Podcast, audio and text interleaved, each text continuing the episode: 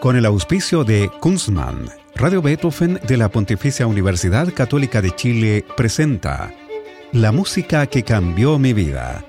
Una conversación sobre los momentos reveladores del arte musical que han marcado un antes y un después en la formación de una persona. Conducción y producción, Gonzalo Saavedra.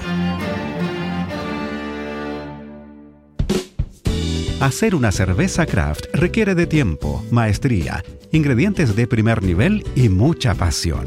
Por eso en Kunstmann llevamos 30 años haciendo lo que más nos gusta desde la ciudad que nos vio nacer, Valdivia. Es desde acá y con las aguas de la selva valdiviana que elaboramos más de 18 especialidades para que tú encuentres tu favorita y la disfrutes tanto al tomarla como lo hacemos nosotros al elaborarla. Kunstmann, 30 años elaborando cerveza craft.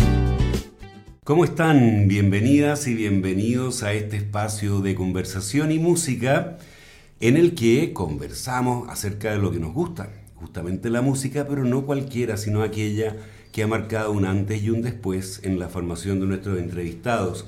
Hoy inauguramos una suerte de segunda época de este programa que en enero pasado cumplió 100 capítulos, dos años al aire desde 2021, cuando comenzamos en plena pandemia y por Zoom. Hoy tenemos un invitado muy especial que queríamos convidar prácticamente desde que comenzamos con este programa, porque estamos con el crítico de música clásica y ópera, Mario Córdoba, hoy en las últimas noticias. ¿Cómo estás, Mario? Hola, ¿qué tal? Muchas gracias por, por la invitación y tengo que decirlo, muchas gracias por, por volver a mi segunda casa. Así es. A la radio Beethoven. Así es, porque esta radio es tu casa. Mario es de la radio Beethoven, fue director comercial por 22 años. 22 años, así es. Y los que hemos sido oyentes de esta radio toda la vida nos acordamos de que tú eh, producías y conducías el programa Ópera por 28 años. Claro, la radio partió el año 81 y yo al día siguiente ya estaba en la radio con discos prestados que los copiaban. Y eh, en esa época la ópera era los días viernes a las 5 de la tarde, programada por un señor que te, no sabía de ópera. Le gustaba Haydn y el barroco, y cuando tocó Tristana y Solda la tocó en italiano. Eh, así que yo le dije a Adolfo Flores, oye, me gustaría hacerme cargo de la ópera. Por supuesto. Así que yo me hice cargo de la ópera y la pusimos los domingos, el año 82. O sea, el año 82 yo partí haciendo materializando mi colaboración con el programa en la, en la radio. Claro, y además ayudaste a formar la discoteca de la, de la radio, ¿no? Tú, tú, decías desde 20 hasta, de los 20 originales hasta 8.000 volúmenes. 8.000, claro. Cuando yo llegué a la radio eh, con camas y petacas, digamos, el año 89, le dije a Adolfo, Adolfo, nosotros no podemos seguir tocando ni cassette ni long plays. Había competencia eh, de otras radios que ya se habían olvidado de esto. Y me dijo, bueno, me dijo, si tú eres capaz de formar una discoteca sin pagar ni un peso, carta blanca. Así que empezaron los trámites para hacer canjes con todos los sellos, con las casas de discos, qué sé yo. Y cuando se terminó la formación de la discoteca eran 8.000, pero además en la radio habían alrededor de 1.500 discos que eran míos, que estaban allá. O sea, la, radio disponía de prácticamente 10.000 discos. Claro, como nuestros auditores seguramente saben porque lo habrán leído a Mario primero en la época y luego en las últimas noticias. Mario es una verdadera enciclopedia musical y de ópera sobre todo. Compositores, intérpretes, versiones, sellos, años. Mario lo sabe todo. ¿A qué edad empezaste a alimentar esa memoria musical, Mario? Mira, fue una cuestión que yo creo que nací con ella. Yo creo que nací con ella y eso hizo que mi papá me echara el ojo. Me echara el ojo, este, este cabro le pega. Y en mi colegio había una señora que era apodrada que hacía clases de acordeón. Mira qué cosa más rara. Acordeón piano, o sea, teclado en la mano derecha y botonera en la izquierda, no botones en las dos. Y me quise eh, matricular tomar cursos con ella, que era dos veces a la semana. Una vez tú capeabas clase y otra vez tenías que quedarte después de la, del horario de clase. Y esta señora era muy académica, muy rigurosa, era profesora de piano en el conservatorio y exigía ella no enseñaba, no enseñaba acordeón por métodos paralelos, sino por música, leyendo música. Entonces tú te podías poner el acordeón en los hombros, colgarte el acordeón, al año, previo paso por un, método, por un sistema muy riguroso de conocimiento de solfeo. La negra, la blanca, el alegro, el moderato, el, la negra con punto, el calderón. Había que tener el libro El solfeo de los solfeos, que era terrible, porque había que leer música.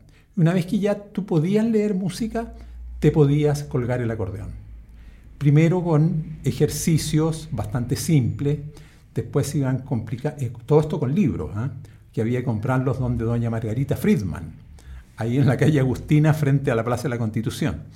Y cuando tú ya estabas un poco más aventajado, te pedía ciertos métodos, yo estudié siete años acordeón, y ya te pedía, te pedía un poco más y había que comprar ciertos libros que eran muy buenos, los tengo guardados todavía, que eran arreglos de música clásica, pero arreglados de tal forma que un niño de 9, 10 años que ya leía música los pudiera tocar. Bueno, y una de las primeras piezas con que me encontré fue el Traumerei, que yo le decía Traumerei, yo no tenía idea cómo se pronunciaba el alemán, y me costó mucho digerirlo y tocarlo, y un día lo estoy tocando en mi casa estudiando, mi papá me hacía estudiar una hora diaria, y lo estoy tocando y me dice, Mario me dice, eso que estás tocando es música clásica. Ah, no tengo idea. Eh, sí, me dijo, es una pieza de Robert Schumann. Chuata, le dije yo. Bueno, y otro día me, escuchó tocando para Elisa. Entonces yo entré en la música casi sin saberlo. O sea, un poco jugando con el nombre del programa, la música que cambió mi vida, yo, yo te diría la música que trazó mi vida. O sea, yo partí con esto. La música con que yo partí fue esa. Yo llegué a tocar lo más endiablado que toqué, fueron las charlas de Monty, que son terribles, y, más terrible aún el vuelo al moscardón, que es un cóctel de, de semicorchea de principio a fin. Muchísimas notas. Muchísimas, no, yo lo tocaba, lo tocaba por música. Y ojo que el acordeón es como el piano, en el sentido de que la mano derecha lee la llave de sol y la mano izquierda lee la llave de la, clave de fa.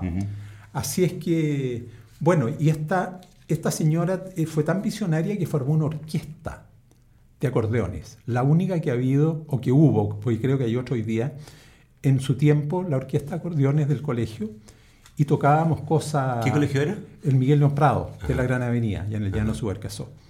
Y éramos como 18, éramos cinco grupos, e, ella misma adaptaba los arreglos y, tocábamos, qué sé yo, marchas, una marcha de, Wagner, que no es Richard Wagner, sino otro Wagner, que se llama Bajo el Águila Doble.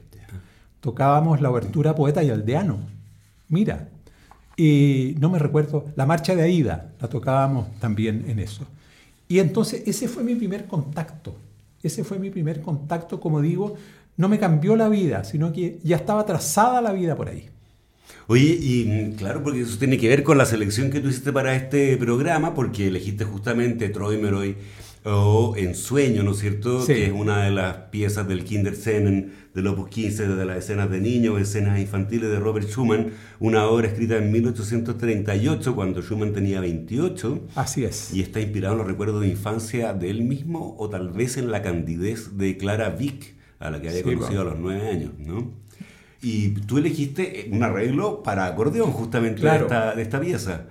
Y además, cuéntanos. Eh, sí, el, arreglo que escogí, yo quería escuchar el arreglo más arcaico, precario, y encontré uno. Encontré uno en YouTube eh, que me identificó plenamente, porque está tocado por un niño con todas las pifias y fallas que te puedas imaginar, que son las mismas pifias y fallas que cometía yo. ¿Qué edad tenías tú cuando, eh, eh, tocabas esto? Nueve. Nueve. Nueve, diez años. Diez años. Así que esa es la, eso representa, digamos, la, la gran puerta, representa el conjunto de obras que marcaron como quien dice que forman la gran puerta de mi entrada a la música. Buenísimo. Bueno, escuchemos entonces Troy Meray o Ensueño de Robert Schumann en una adaptación, en una versión para acordeón, cuyo intérprete es un anónimo niño que aparece en YouTube. No, aparece por ninguna parte quién es. Y que recuerda... Mejor que no aparezca, porque lo toca muy mal. muy bien, escuchemos entonces.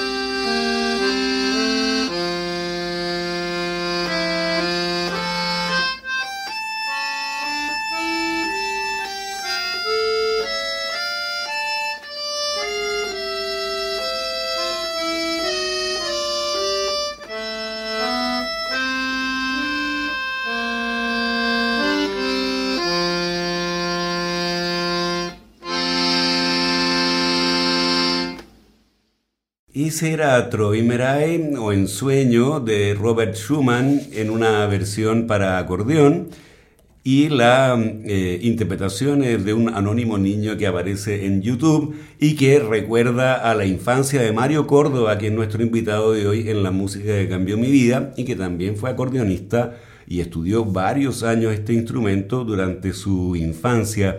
Mario, ¿Cómo llegaste tú a hacer crítica en las últimas noticias, un diario que cubre espectáculos, sobre todo lo que pasa en la televisión, pero no parece un diario que cubra, por ejemplo, necesariamente temas de cultura ilustrada, sino que más bien se lo entrega a columnistas como tú?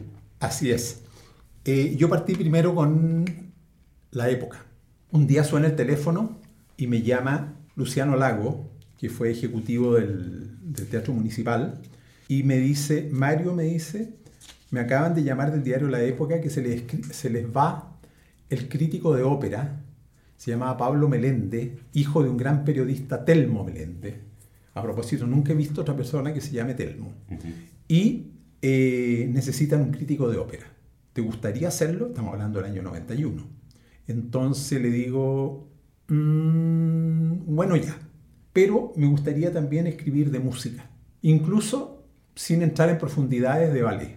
La ballet el ballet es música también. Y ya me dijo, deja, presentarte. Me presentó, dijo quién era yo, porque nos conocíamos bastante, y eh, así partieron mis críticas en la época, un diario que no era como las últimas noticias. Y ya cuando partimos, ya deja ver cuando hay algo interesante y no pasó más de una semana, semana y media, y hubo un concierto cuando los conciertos de la agrupación Beethoven eran en el Teatro Oriente, ¿te acuerdas? Claro que sí. Y estaba el trío Bossart, ni más ni menos. Y de ese concierto escribí. ¿Tocaron Ravel? No me acuerdo, porque eso fue el año 91, 92. Y me demoré un día y medio en escribir la crítica. Me quedaba larga, me quedaba corta. Bueno, y así partí.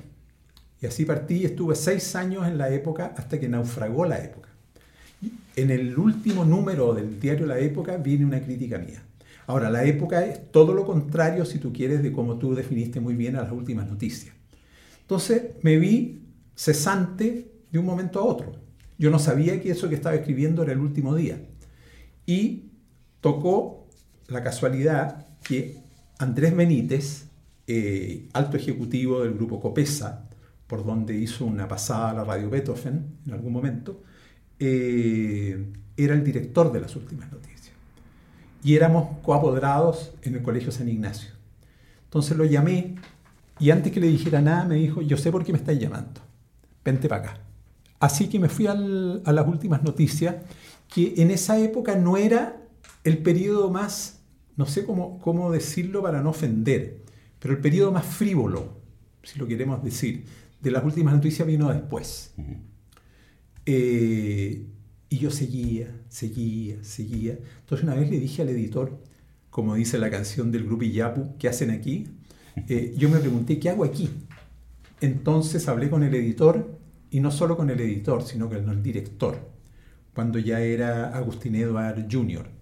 Me dijo, tú no te mueves por ningún motivo. Es más, en algún momento me ofrecieron escribir en la segunda y se produjo una pelea interna entre los directores, los gerentes de los diarios eh, y me afiancé aún más en las últimas noticias donde ya llevo, imagínate, yo llevo 32 años de crítico, de los cuales son 20, réstale 6 los que llevan las últimas noticias. Claro. Me tratan bien, me pagan bien, me las publican a veces muy atrasadas por problemas de espacio, pero ahí estoy presente. Ese fue el comienzo. Muy bien. Sigamos con la música que tú has seleccionado para este programa. Tenemos en segundo lugar a Verdi. Así es. Y es muy, es muy curioso cómo partió esto. ¿Te acuerdas del Cinerama o no? Claro, en, el Cine Santa Lucía. En el Cine Santa Lucía, pero del Cinerama el primero, con tres cámaras. Claro, bueno, mi papá nos llevaba a ver todas las películas. Y la primera se llamaba Esto es Cinerama, que uno la puede ver en, YouTube. Bueno, y, en algún momento, después de montañas rusas, los Alpes, qué sé yo, eh, se meten a la escala de Milán, donde se estaba representando Aida. Y aparece la marcha con el ballet y todo, muy fantástico todo. Yo no sabía mucho lo que estaba viendo, salvo que reconocí la marcha que, que tocaba en acordeón. Y después mi papá me cuenta, ¿tú sabes que yo actué en la ópera Aida? Ya, le dije, ¿de dónde? Sí, me dijo, si tú te das cuenta, no sé si te diste cuenta, en la ópera no todos cantan hay extras. Y en la escena triunfal están los prisioneros etíopes, que esos no cantan nada. Bueno, me dijo, cuando yo estaba en el Instituto Nacional, o sea, estamos hablando de fines de los años 20, comienzo de los 30, pedían extras. Y yo me inscribí. Así que fueron con unos amigos y hacían de prisioneros etíopes y les pasaban la ropa que tenían que ponerse pasta de zapato para, que, para oscurecer la piel. Y, y cuando terminaba la escena triunfal dijeron, ya quédense por los lados, pero no se rían, no metan bulla ni una cosa. Y me dijo, ¿y tú te, tú te fijas que hay en la marcha tocan, tocan unas trompetas? La marcha tiene un solo de trompeta, el tema principal. Me dijo, esas trompetas no eran de la orquesta, eran del Orfeón de Carabineros. Entonces, cuando nosotros llegábamos al teatro, entrábamos por la entrada lateral, vimos veíamos que llegaban unos carabineros. Y después veíamos unos egipcios tocando trompeta que eran los mismos. Entonces, con toda esa historial, me interesé por la ópera como espectáculo, como quien dice lo que el backstage de la ópera. Ese fue mi, mi primer acercamiento a la ópera a través de Cinerama, ni más ni menos. Debe haber sido el año mediados de los 60, 68, 67, porque fue la primera. Por ahí ese fue mi primer contacto con la ópera representada. Escuchemos entonces de ese recuerdo eh, tan vívido que tiene Mario, Gloria al Egipto y luego la famosa Marcha Triunfal de Aida, de, ópera de Giuseppe Verdi de 1871. Fue estrenada en el Cairo. En el Cairo y Verdi no fue. Él, estuvo en la, cuando se dio en Milán muy poco tiempo después. Oye, tú elegiste la versión de que Claudia Abado hizo en 1983 o 82 con la Orquesta del Teatro de la Scala de Milán. Claro, porque son los mismos. Ajá. ¿Cuántas versiones tienes o conoces de esta ópera, Mario, y por qué elige esta de Abado? bueno, elegí la de Abado no por ser Abado, sino por estar el coro y la orquesta del mismo teatro que yo vi en Cinerama. Claro que no se repite ninguno, yo creo, porque unos son de los años 60 y, estos son de comienzo de los 80, 82, 83, por ahí. Versión, dura, oye, ojo, durante mucho tiempo yo lo único que conocía de ópera prácticamente era Ida. Entonces para mí, durante mucho tiempo era la ópera, la ópera. Pero después me di cuenta que, era, era no vulgar, pero que Verdi tenía otras cosas. Me di cuenta que Don Carlos, que el mismo Telo, estilísticamente son superiores, y bueno, y hay óperas imbatibles, la trilogía de La Traviata, El Trovador y Rigoletto. En cuanto a versiones, debo tener por lo menos 15. Pero bueno, sobre gusto no hay nada escrito. Yo me quedo con la versión para mí, la número uno, Caballé, Domingo, Cosoto, Capuchilli, y la dirige Muti, con un sonido fantástico. Hay versiones que son prácticamente igual de buenas, donde está la de Giussi Piolni, hay otra que es donde está Plácido Domingo, eh, también está Capuchilli, pero hay otras que ya son mediocres. No las vamos a nombrar para los que les gustan los intérpretes de esas versiones. Bueno, escuchemos entonces Gloria al Egipto, Gloria a Egipto y la marcha triunfal de la ópera Aida de Giuseppe Verdi. Interpreta el coro y orquesta de la Scala de Milán, dirigidos por Claudio Abado.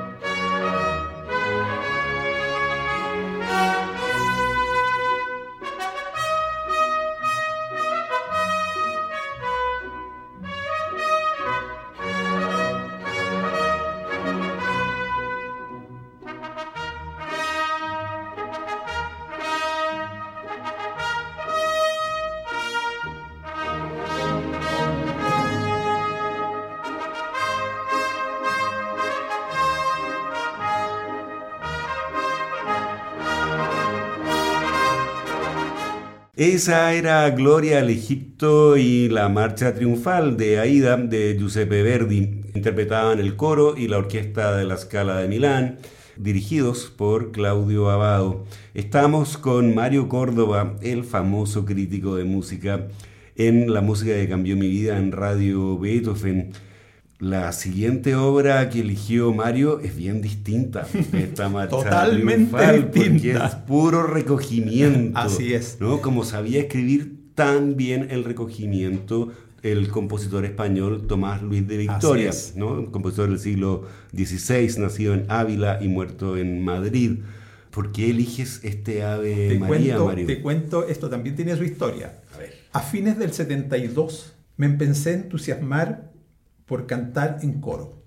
Iba a los conciertos que hacía el coro de la Universidad Técnica, que a mi juicio era el mejor coro de esa época, dirigido por Mario Baeza, figura legendaria e importantísima. Y a fines del, yo iba a los conciertos que hacía en la capilla del Cerro San Cristóbal. Imagínate lo que era partir del domingo a un concierto a las 12, primavera-verano. O sea, los patos asados y canto coral. Y me entusiasmé tanto que postulé. Habían postulaciones la segunda quincena de diciembre y postulé y quedé. Mi primer eh, ensayo fue el primer día hábil del año 73, año complicadísimo en Chile. Y entré a un mundo que es difícil definirlo. Es difícil definirlo. Una casa antiquísima, una casona en, en Almirante Barroso con Santo Domingo y entrar a eso era entrar a un mundo del siglo, si tú quieres, XIX. Lámparas de fierro forjado, salas para cada cuerda, para que entiendan los auditores, cuerdas son tenores, bajos, sopranos y contralto, más la sala de ensayo general, todas con un piano cola, una gran cocina con una mesa, como la gente dice, la mesa de club, que podían estar tomando té 20 si querían.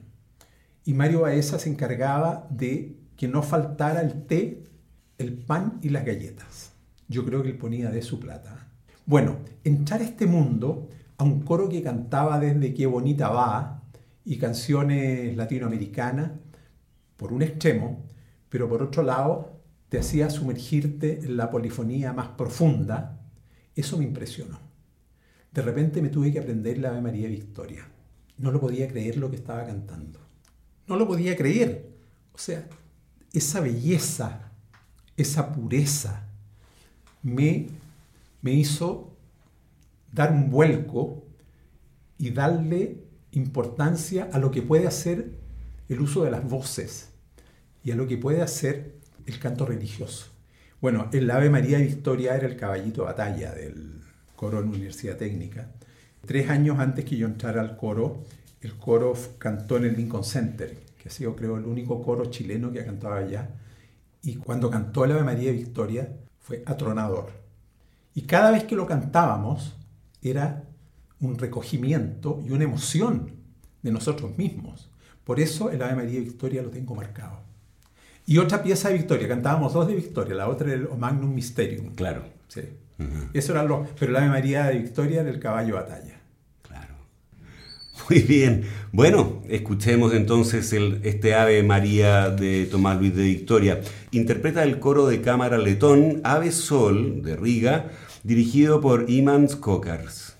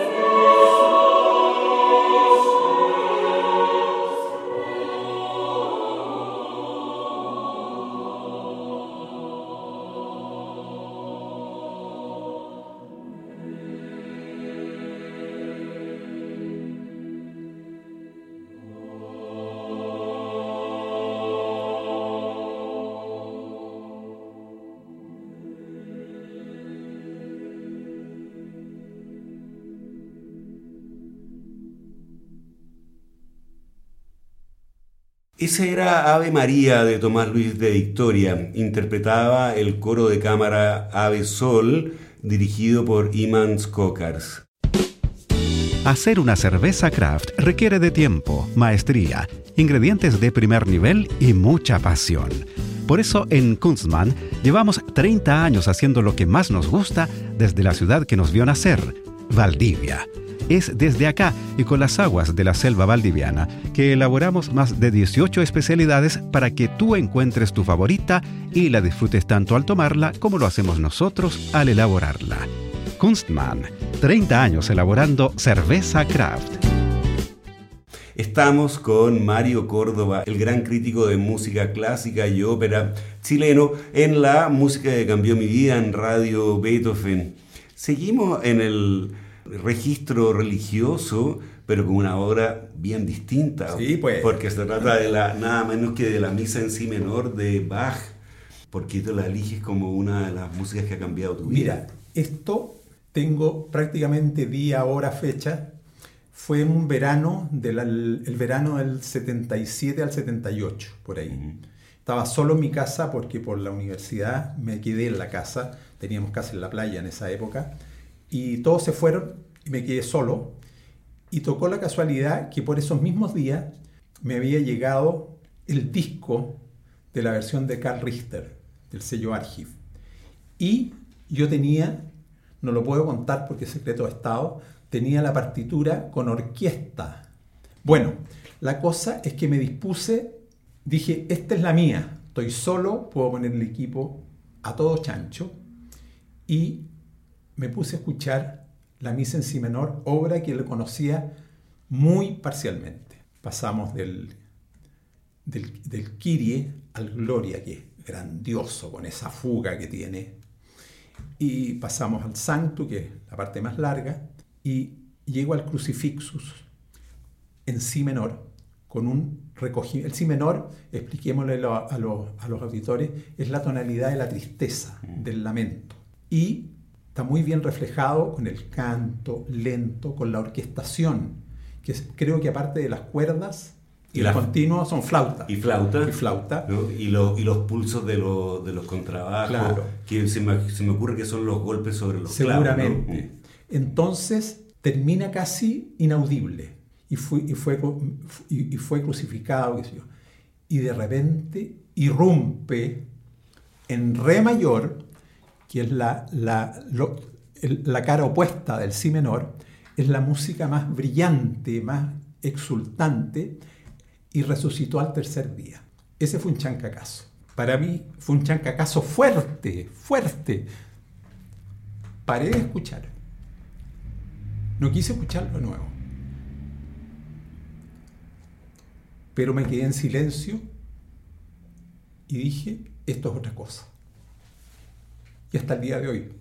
Hasta el día de hoy otra cosa. Muy bien, bueno, escuchemos entonces esta selección que ha hecho Mario de la misa en si menor de Johann Sebastian Bach.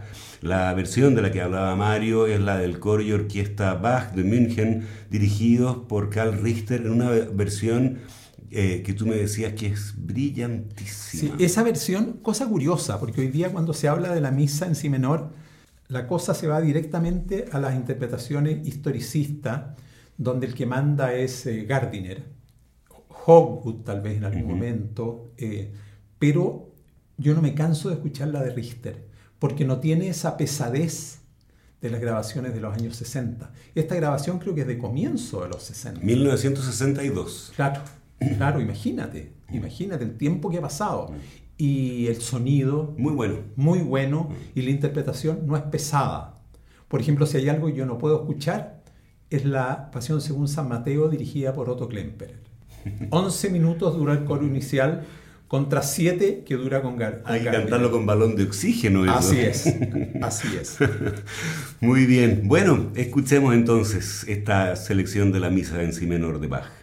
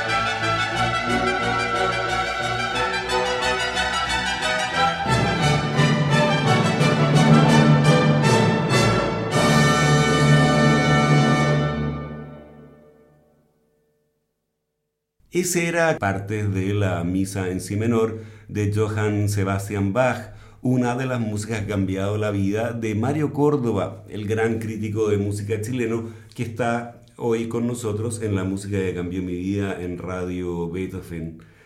Como última selección de Mario tenemos algo bien distinto.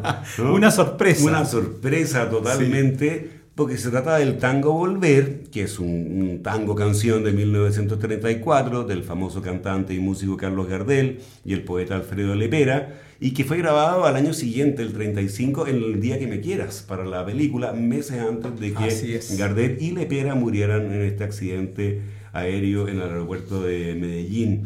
De las varias decenas de versiones famosas que hay de ese tango, tú elegiste una muy especial, ya, Ya, voy a decir cuál es. ¿eh? bueno, sí. Expláyese. Mira, mira, hace unos 12, 15 años, tal vez más, tal vez más, una tarde de domingo, como dicen mis hijos, una tarde aburrida de domingo, para entretener un poco el almanaque, salimos a dar una vuelta en auto y fuimos a Santiago Poniente. Y nos llegó la hora de tomar once, día domingo, invitar a los, a los cabros a algo, y fuimos a dar a un restaurante, restaurante Salón de Té, en la Plaza Brasil, que está en la esquina de, todavía está, está en la esquina sur poniente de la Avenida Brasil con la calle que baja, que creo que es Huérfanos. Bueno, nos sentamos, bastante bastante popular adentro. Y yo dije, este es el lugar ideal para una paila con huevo. Así que una paila con huevo, con marraqueta y una taza de té. Clásico. Clásico. y, bueno, y los cabros pidieron sus cuestiones y qué sé yo. Y cuando ya estábamos, por irnos, empieza a sonar el tango Volver. Y aquí tengo que hacer una introducción. Yo con el tango Volver siempre he tenido una, una especial eh, dedicación porque yo tenía un profesor en la universidad, no me acuerdo qué ramo hacía, que era muy dado a la poesía y nos recitaba el estribillo. Las nieves del tiempo platearon mi sien. Eso es poesía pura. Que, que 20 años no es nada. Entonces dijo, no se pierdan este tango. Pero resulta que yo me encontraba con el tango cantado o por Gardel, o por estos tangueros arrabaleros, donde uno no, lo apreciaba bien. Yo nunca me dio la posibilidad de escucharlo, porque a Gardel lo encontraba y lo sigo encontrando un poco relamido. Y además que tiene ese problema de pronunciación, que las letras N las transforma en R. Entonces deforma muchas palabras. Y empieza a sonar esto con una voz y dije, ¿y quién es este gallo? además con un acompañamiento mínimo. Guitarra y percusión al principio. Más o menos, claro, y después entra un corito. Un coro y un bajo. Claro, entonces dije, ¿quién es este tipo? Ya, Mario, vámonos, vámonos, papá. No, espérense un poco. ¿Saben? salgan, váyanse al auto que estaba estacionado a la vueltecita y yo lo sigo. Me impactó tanto esto porque le pude prestar por primera vez atención a la letra. Entonces, mi curiosidad de periodista, ese periodista que yo no soy, me acerco a la caja donde estaba el equipo sonido y le dije, oye, ¿quién cantaba? Ah, me dijo, es un CD, me dijo, de Andrés Calamaro. ¿Y quién es Andrés Calamaro? Mi mundo no anda por ahí. Y me dijo un cantante argentino. Lo que pasa es que me llamó la atención porque Andrés Calamaro lo canta con una voz. Él no tiene una bonita voz. Tiene una voz un poco raspada, guardentosa, si tú quieres pero la, la cantaba como el hombre de la calle, ¿te das cuenta? Y la canta lenta, sin esa cosa rabalera de los bandoneones y qué sé yo. Me dejó tan impresionado, tan impresionado, que le escucho cada cierto tiempo. Y por eso no te voy a decir que me cambió la vida, pero me hizo creer en las letras y en la música de los tangos. Que de repente uno, me acuerdo, eh, Felipe Berríos, el cura Berríos, le gustaba mucho en, su misa en el San Ignacio leer la letra del tango Cambalache. Tremenda. Y estamos hablando de qué año? siglo XX cambalache, o sea, estábamos antes del 50. Entonces me he ido dando cuenta, claro, hay, hay, letras que son, son, como quien dice, de rutina, porque hablan del amor, que me dejaste, que estoy solo, qué sé yo. ¿Melodramáticas? Pero estas son mm. cosas serias, sí. cosas serias. Muy bien, bueno, escuchemos esta versión que seguro que será novedosa para muchos auditores y auditoras de este programa. Eh, se trata de Volver en la voz y el arreglo del cantautor porteño Andrés Calamaro y que él incluyó en su disco El Cantante de 2004. Creo que canta el día que me quieras también. Sí, está ahí también, así es. Escuchemos. Yo adivino el parpadeo de las luces que a lo lejos va marcando mi retorno.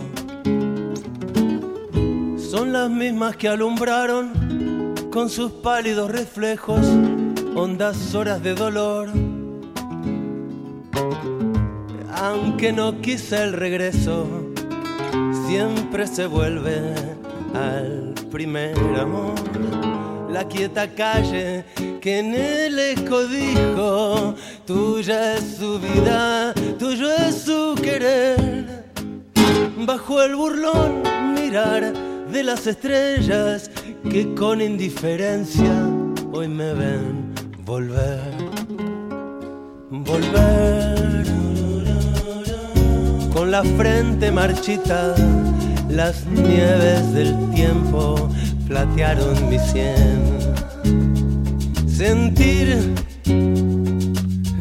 que es un soplo la vida, que 20 años no es nada, que febril la mirada, errante en la sombra, te busca y te nombra. Vivir con el alma aferrada a un dulce recuerdo que lloro otra vez. Tengo miedo del encuentro con el pasado que vuelve a enfrentarse con mi vida. Tengo miedo de las noches que pobladas de recuerdos encadenan mi soñar. Pero el viajero que huye, tarde o temprano, detiene su andar. Y aunque el olvido que todo destruye haya matado mi vieja ilusión, tengo escondida una esperanza humilde que es toda la fortuna de mi corazón. Volver con la frente marchita las nieves del tiempo platearon mi sien. Sentir que es un soplo la vida, que 20 años no es nada, que febril la mirada, errante en la sombra, te busca y te nombra. Vivir con el alma aferrada a un dulce recuerdo que lloro otra vez. Vivir, vivir, con el alma aferrada un dulce recuerdo que lloro otra vez. Ese era el tango Volver en la versión del cantautor argentino Andrés Calamaro y que está incluida en su disco El Cantante de 2004. Llegamos así al final de este programa. Se nos ha hecho nada el tiempo para conversar con Mario Córdoba. Yo sabía que iba a ser así esta conversación, Mario. Te quiero dar las muchas gracias por haber aceptado la invitación a participar en la música que cambió mi vida. Muy bien, pues, y yo agradezco, como lo dije al comienzo, haber podido volver a mi segunda casa. Así es, porque sigue siendo la segunda casa de Mario, la radio... Casa laboral. así es, ah. así es. Muy bien, muchas gracias nuevamente. ¿Por qué pues? Y a ustedes los dejamos convidados para una nueva versión de este programa el próximo lunes a las 20 horas. Recuerden que pueden escuchar este capítulo y los otros que han sido emitidos en forma de podcast en nuestro sitio web beethovenfm.cl y también en Spotify buscando la música que cambió mi vida. A continuación, puro jazz de nuestro amigo Roberto Barahona. Muy buenas noches. Hacer una cerveza craft requiere de tiempo, maestría, ingredientes de primer nivel y mucha pasión. Por eso en Kunstmann llevamos 30 años haciendo lo que más nos gusta desde la ciudad que nos vio nacer, Valdivia. Es desde acá y con las aguas de la selva valdiviana que elaboramos más de 18 especialidades para que tú encuentres tu favorita y la disfrutes tanto al tomarla como lo hacemos nosotros al elaborarla. Kunstmann, 30 años elaborando cerveza craft. Con el auspicio de Kunstmann, Radio Beethoven de la Pontificia Universidad Católica de Chile presentó La música que cambió mi vida. Una conversación sobre los momentos reveladores del arte musical que han marcado un antes y un después en la formación de una persona. Conducción y producción. Gonzalo Saavedra.